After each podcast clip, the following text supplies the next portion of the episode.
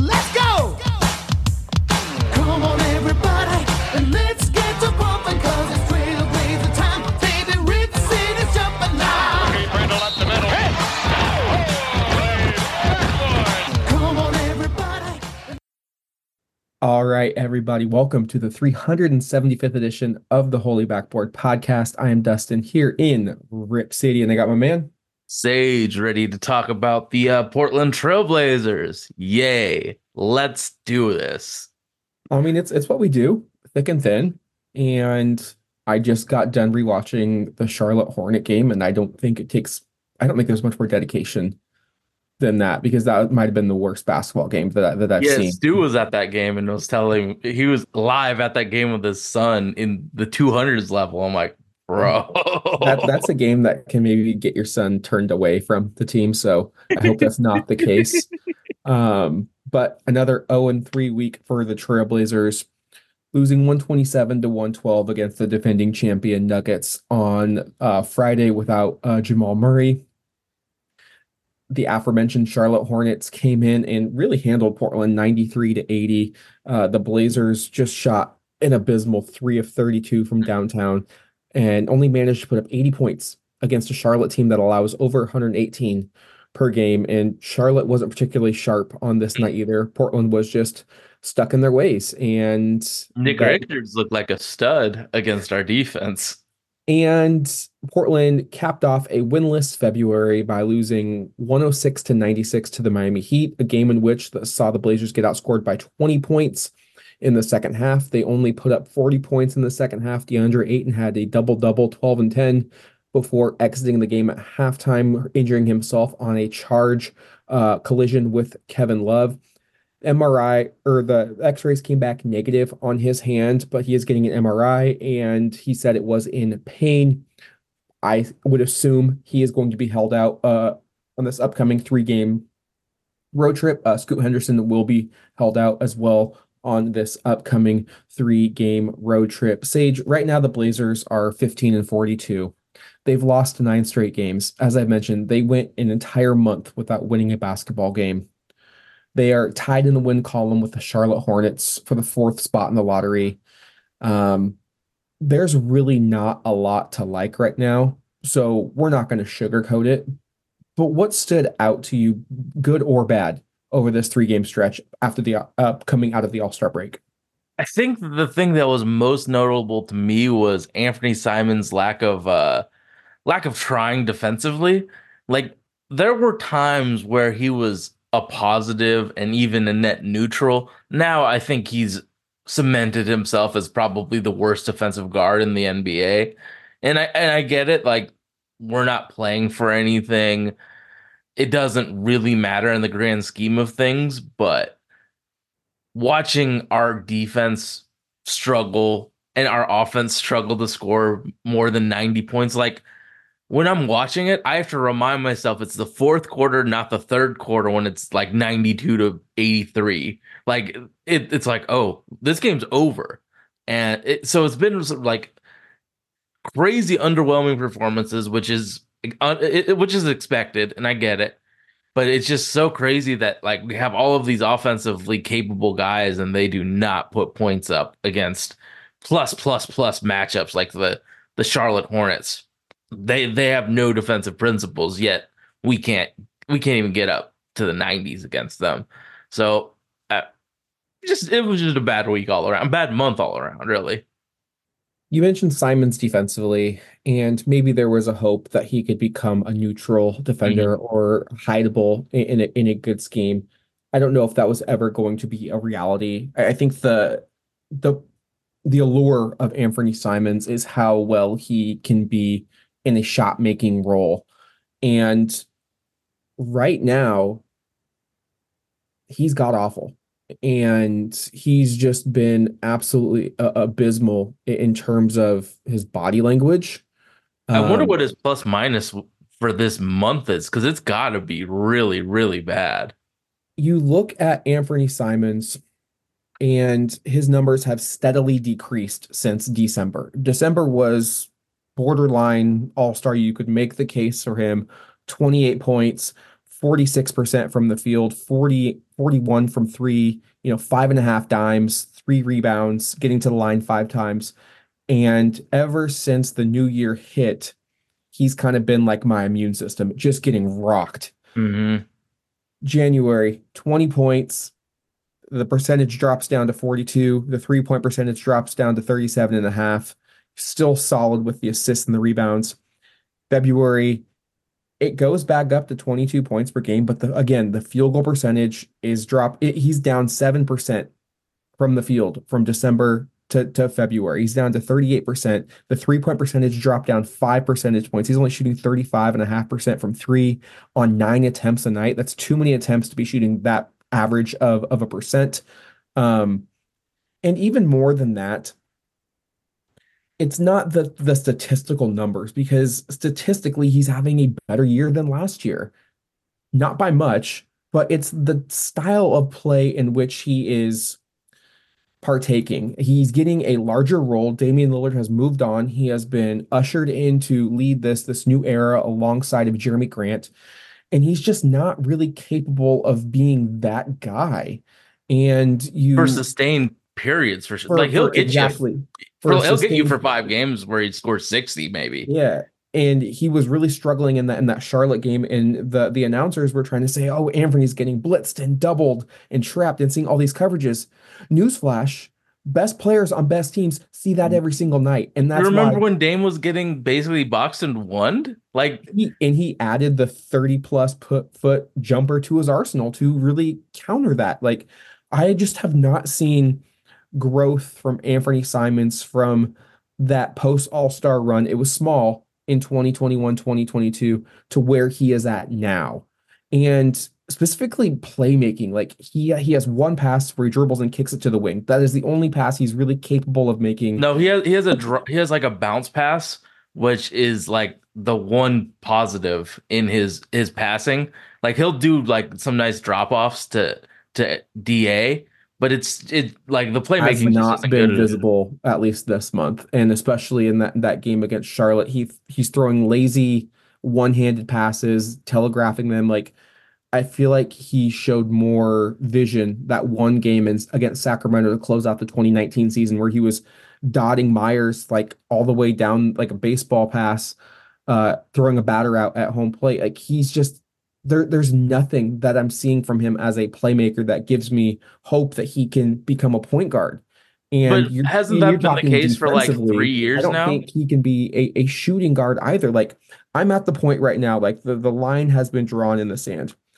If Anfernee Simons is trotted out as a core member of this team next year, we are in trouble. Like he either they either need to make him a sixth man where he can just get 15 shots and you're gunning. Like that's that's where he is your your best value. Or they need to move off of him and, and really try to build something else because how he plays as CJ Dame light, it's not going to cut it. He's he does this thing now where he gets the ball in the wings and he steps back to the side and he's falling into the stands as he's getting his shot off and it's leading to runouts from the opposite the opposing point guard because it's missing and the point guard's supposed to get back when you shoot a three. He's not getting back and it's leading to runouts and like I said, physical defenses give him problems. I, I I don't like how soft he takes it to the glass. Like he's a former dunk champion. Like He's one of the most he dunks- athletic guards in the NBA. you wouldn't know by watching him. He plays like Yeah. he's CJ McCollum athletically, and that's just not. See, I, I think you're more negative on me on him, and I I I feel you, but at the same time, he absolutely could do this stuff, which is the most frustrating part for me. He could be an A player, but he just doesn't. And it's like a few things that he could change where he can go from a B to an A, and you see it, and it's plainly clear, but he's staying at a B, which I think is the most frustrating if he decided, hey, fuck it, I'm going to get eight rebounds a game, push it in transition, he absolutely could because of his athletic gifts. He just isn't. And that's where it's frustrating. But I, think that if he's coached right, he can actually do something. This is just the worst possible coaching that he's getting instructed to do. So I, I'm not putting the he has to change his role completely or be traded Because if it's somebody that can put him in a role to succeed, I think he can do it. It's just he's being empowered to do all this Jordan Poole esque things where he's just, you know, falling out of bounds, taking shots. It, it it's it's just like Jordan Poole, but we saw what Jordan Poole can do when there was proper coaching. I, I I just don't think he's ever gotten the chance to have like a above average coach empowering him. I just don't think that's a thing. It, it, I want to see what happens when somebody that actually can think of strategic things to do with him with some creativity. I think this team has to have creativity, and Ant could be a huge positive in it. It's just right now we're not seeing it. Yeah, and I'm just not willing to to wait. This is year six. Totally. Year six. Two two more years left on a, a reasonable contract, but I as a fan, I, I've seen this style of play for the better half of, of a decade. Do you think he's not being told, hey, if you want to Mhm. get paid, you got to learn how to play off ball. There's so many superstars in this league, and we we just talked about Cody Williams, where you know he needs to find a role that helps him succeed. There's not many teams outside of ours right this second that doesn't have like a lead initiator dude. Ant's not going to be the best player on the team. He's just not. So he has to learn how to balance it a little bit, or it's just going to be tanking team to tanking team to tanking team. And I swear to God, I said this last week, but it's still the case. I think you have a higher sense of value on his skill set than I do. Yeah, I- and I, I- think that's that. I think that's always been the case, though. I generally believe his best role is suited as a Jamal Crawford, Lou Williams perennial six man. Like I, I don't think he's ever going to be a net neutral defender. I don't think he's ever going to give you uh secondary statistics. Like if he's having a bad shooting night, like he's just not going to be able to impact a game in other ways. And I, I don't think he has the playmaking to be a, a full-time point guard at the at the current, you know, usage that he's getting, you know, 35, 37 minutes a night. Like I, I think he But do you think that there's a world where he is capable of giving you all of that? Talent wise, I think he's capable of giving you everything. It's just mentality wise is not doing it, and coaching wise. Like you know he can get you. You've seen him jump. You know he can get you rebounds. He can't pass, but at you a know he can. point, you have to start to believe who a player is, right? Like I wanted Lamarcus Aldridge to be just that beast in the paint, and he had stretches where he was the Western Conference Player of the Month because he was just turning and dunking, playing like early Rasheed. But then he reverted back to who he is, which is more of a soft finesse stretch and that's four. Ant. And that so that so you're right, but I also think that that I'm right. Like yes, he's capable of, but I'm not going to get fooled into that sense of like, oh, he showed it to me, like oh, like like bad boyfriend, right? Like we talked Yeah. about that. But you know, where you're in a I- I- relationship. I, just want to say, like Chauncey Billups just doesn't. He doesn't put him in spots where he can succeed sustainably. I want to see. I, I personally want to see what happens when it's a good coach coaching him, where there's like roles and responsibilities. Because I just I think he's think it's had a free more- spirit I think forever. it's more accountability than putting him in a position to succeed.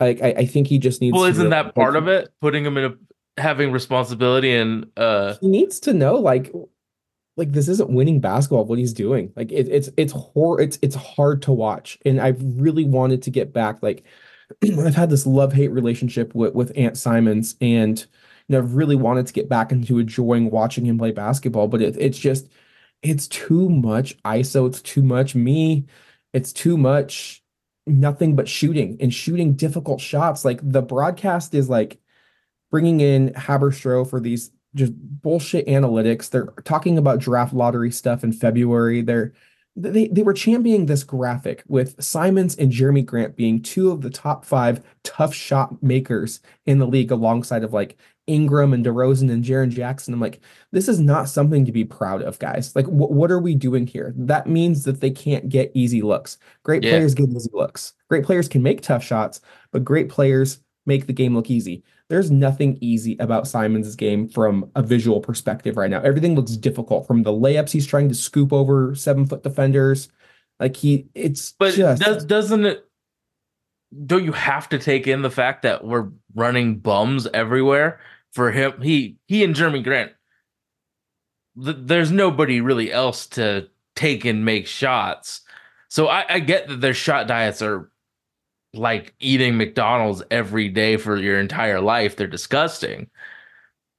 But I mean, It's not like we're losing to juggernauts, dude.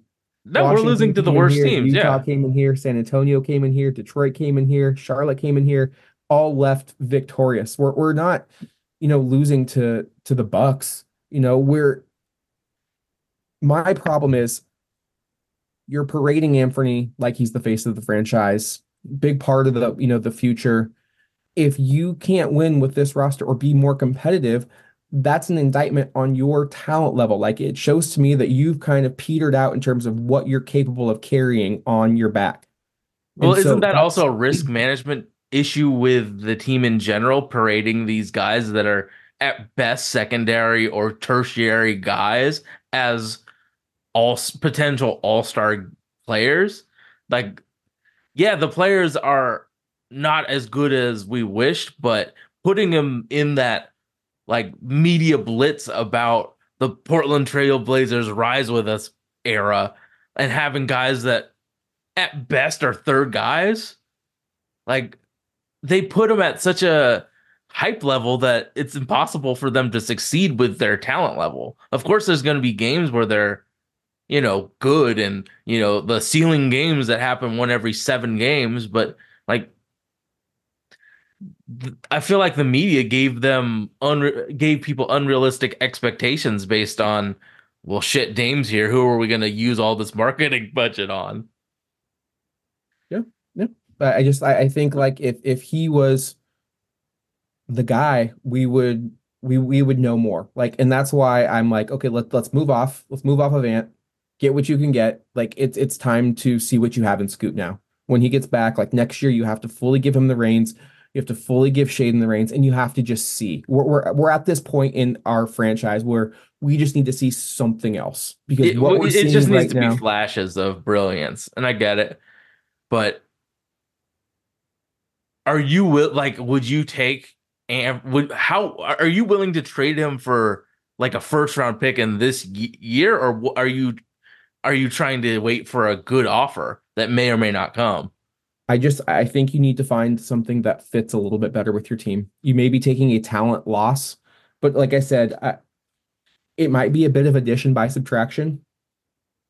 so Um, you would would you take the pick that would net you cody or uh, Zaccharie yeah, for Ant- okay and and it's more and it's more because of who we have. Like I, I said this earlier, I was like, I'm glad they held on to Ant because Scoot was really struggling. And if you're not certain on Scoot, you need to have a good backup plan.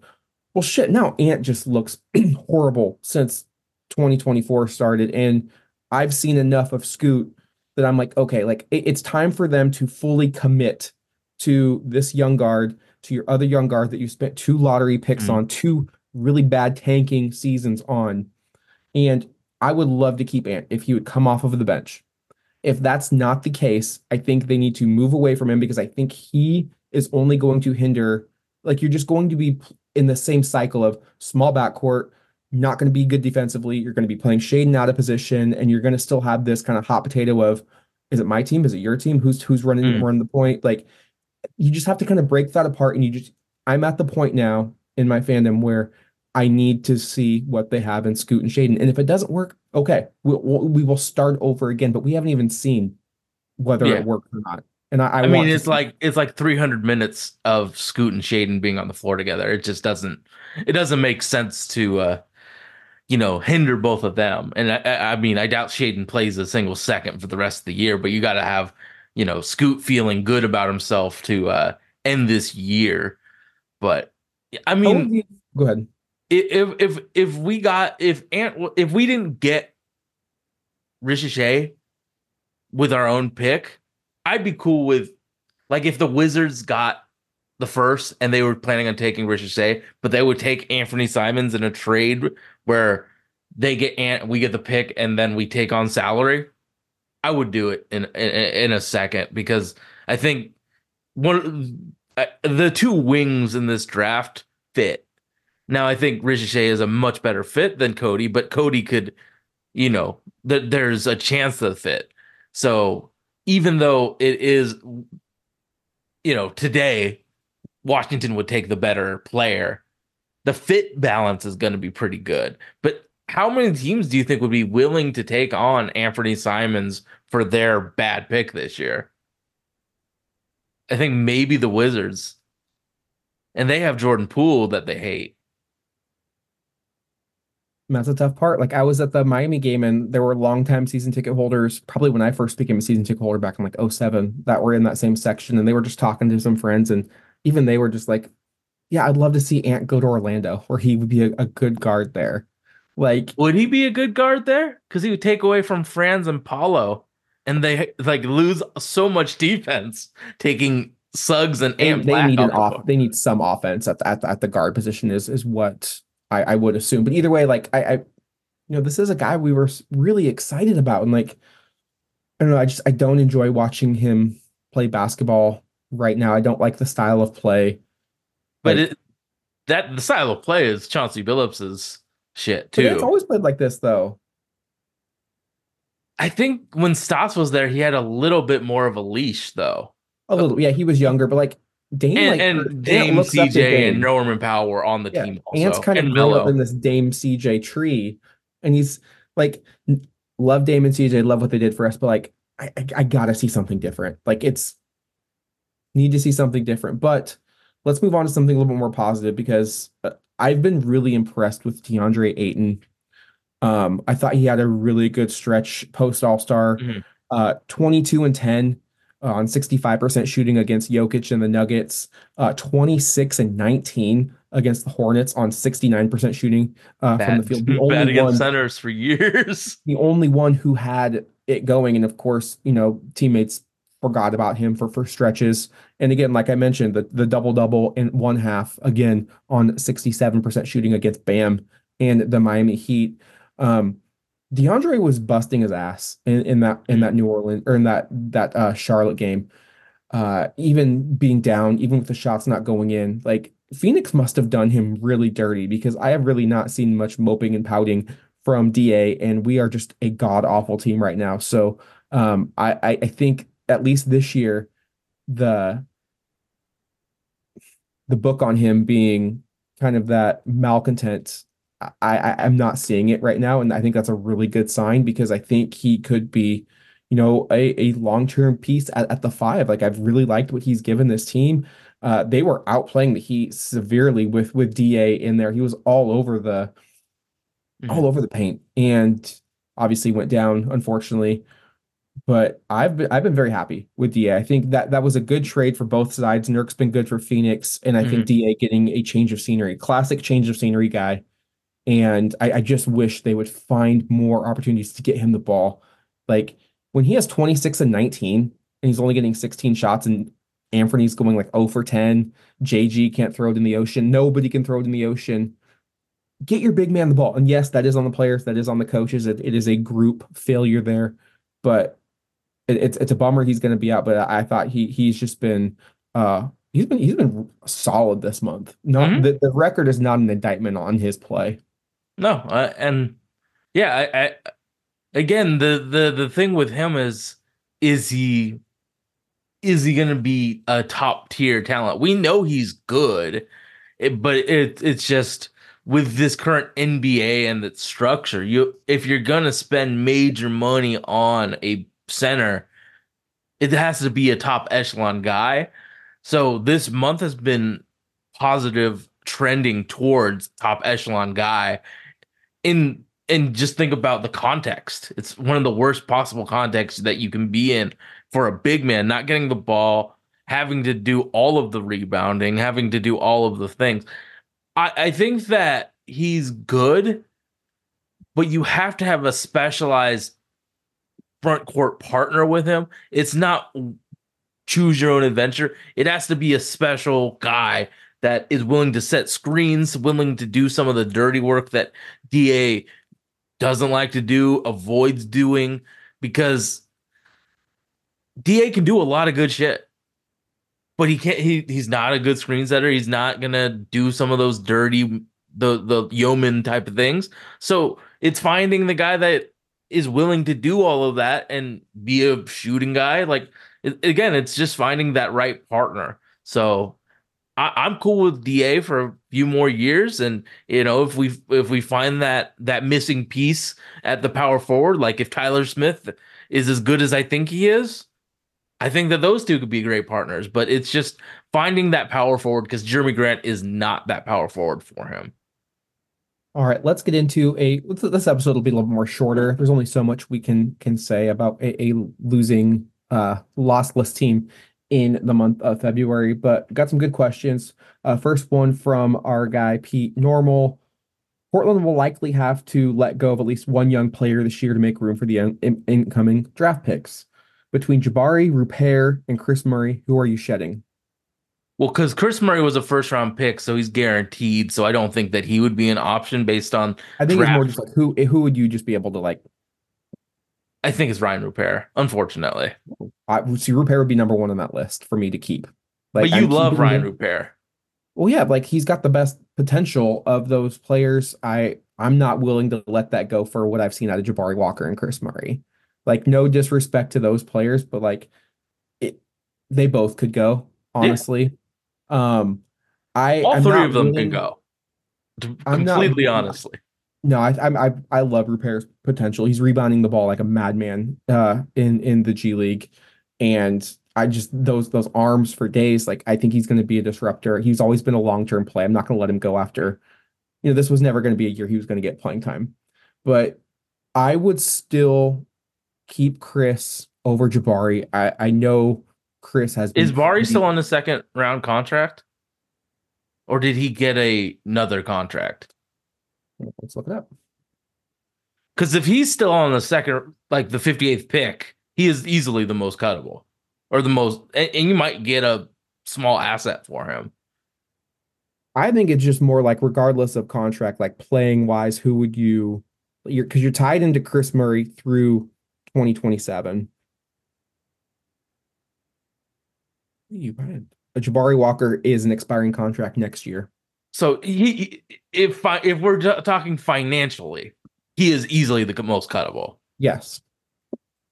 I th- I still trust Kris Murray, but let's just say we had three wings in this draft. Like if we got w- one of the two that we like, and you know, like another six nine guy, I, I would cut bait with Kris Murray if the the second first round pick was like like if we got McCullers, Or Dalton Knecht. yeah. I, as much as I like Kris Murray and think that he is a smart player, I I, I- would piece out to him. It- it's all about who who comes in. Like if we went, you know, one of the wings, and then we went Reed Sheppard. I again, this probably won't happen, but if we went someone like that, then Kris Murray is way more valued. But since there are wings that are good, like our two Dalton, you know, there there are good wings in this draft. If we some if we get two of them, I, I'd be I'd be willing to say peace out to Kris Murray, even though I think he's good, but he hasn't shown it yet. Yeah, of the three, I would let Jabari Walker go. As much as I love his energy and his ability to do those little things like you were talking about that Da doesn't want to do. Um, I think there's a definite ceiling on his game, and I think his skill set is pretty replaceable. I, think Kris still makes the right decisions. Most of the Mhm. time, he's in the right place at the right time.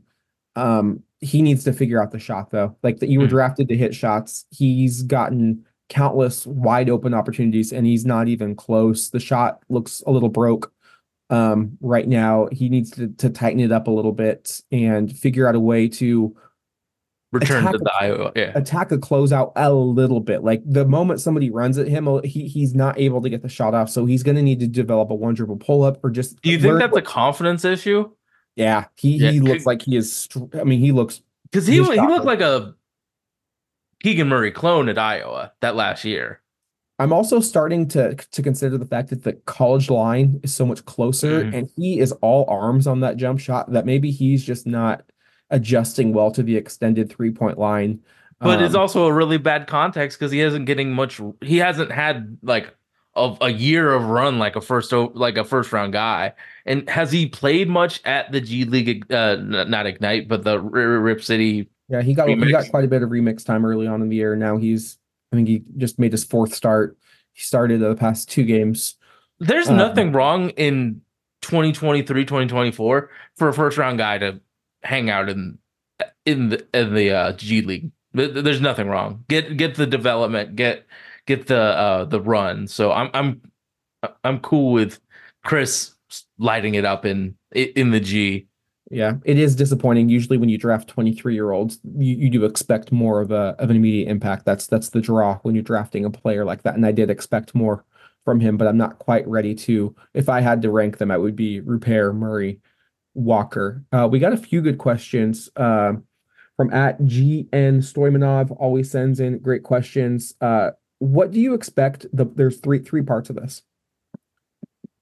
What do you expect the Blazers to do with the four 2024 draft picks? They have two in the first, likely, and two in the high second, given the amount of youth already present. My bet is drafting the Blazers' own lotto pick and uh, one of the two uh, seconds. Yeah, as a as a as a flyer or a Rip City remix guy. Um, second part to the question: If you were to swap the Golden State Warrior pick and maybe include an asset, which 2025 first round picks would you target? I don't think that that's a 2025 is a potential good draft. This is a potential bad draft. I don't think you're trading this draft in for 25. Yeah, let's say the Golden State pick is 14. I mean, you'd be lucky if you got let's just and picks have moved around, so I don't know who owns whose pick. You'd be lucky to get Milwaukee or a Philadelphia like late first round pick in next year's draft, and I I probably don't I I, I don't like that too much. Um, now, if you're saying, hey, could you target for like uh, an asset of, of a of a current player? I things happen on draft night. It, you know, teams fall in love with certain players, so so you never know there. But to answer the first question, I don't know if they even have the roster spots to take in four rookies. I, have thought about this. They already are playing six rookies from two previous draft classes on on the team. Obviously, some of them are hurt, but that's almost half of your roster right there in first and second year players. You're going to add in four more. I, I just I don't know. They're already playing the most rookie minutes of any team in the entire NBA. Um, it's a bit of a bummer because it doesn't seem like the the value is there in terms of other teams wanting those picks. Yeah, you, you some you have to find a buyer for your. You do your have product. two really good second round picks, so it's my guess. I, I find that those second round picks are very valuable to me. If I'm looking at Tankathon and I'm seeing Devin Carter as a second round pick, I'm swinging the fence for that. So I, I think the second round picks have surprisingly more value than that that that Warriors pick because there I feel like there's definite there's definite like sinkholes in the first round late lottery. There's definite like Donovan Clingan, and I think is a definite potential, you know, humongous loss of value. But I, I, like if I can get me a, a, Devin Carter, if I can get me a PJ Hall, if I can get a Tristan Da Silva in the second, I think that people would actually want that. I my guess is if they don't move up in the lottery, they package the two to get a guy that they want. Uh, if they do move, up in the lottery, I, I I I think they I think they somehow will end up with just two rookies. I, I think that they'll use their own pick. They'll probably package the Warriors pick and maybe another asset and identify a younger player, maybe not getting some run. Um, and then they'll probably either sell one of the second round picks or move it for a future second. Like there's just not enough room for all of these rookies. We're already talking about Kris Murray as a first round pick, probably getting pushed out by another first round pick this year. You, are you're seeing what's happening in OKC. Pokusevski gets mm. gets released. He was a borderline lottery pick in in 2020. He, he just got run out of room. Like there's no space for him. Portland's uh, collective of assets is not as good as OKC's clearly, but still, when you have so many young players kind of vying for for for for minutes, it's going to happen as well. And then you're just not getting a return on that asset. So I I think there'll there'll be a lot of maneuvering on draft night. Uh, Sage, let's look at quickly. There's three games, a back to back Friday and Saturday. Isn't there another question about the Chinese guy? No, that was just somebody who wanted to see a future. I just there was a another okay. non-podcast. He's a Chinese guy that's really uh, big and gets double doubles every week or every day game and block shots. Hansen Yang. That was yeah. who somebody wanted to do a future Friday on next. Um, which will be Zaccharie Risacher will be our, our next future Friday for those out there. I gotta start. Yeah, I like that. So Portland has a three game roadie, two in Memphis, Friday and Saturday, and then Monday against Minnesota. Um, I actually watched Memphis play uh, Minnesota about half the game. I was feeding Adrian, keep kept the screen away from him.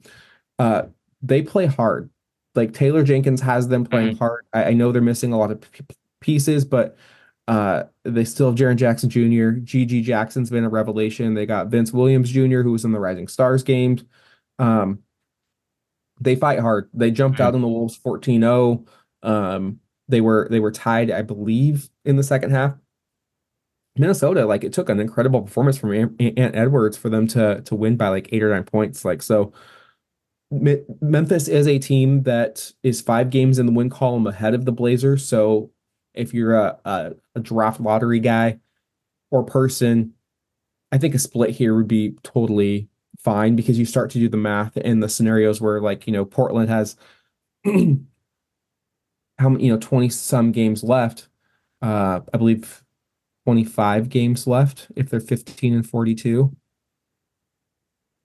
you start to do the math how many Yeah. games would you have to win before they can't pass you and, and it starts to and obviously now you're tied with charlotte so um you know if, scoot and Shaedon aren't going to play which they aren't there, there's really not much reason to to win a basketball game as crappy as that sounds um especially with a team that plays hard. We don't do that.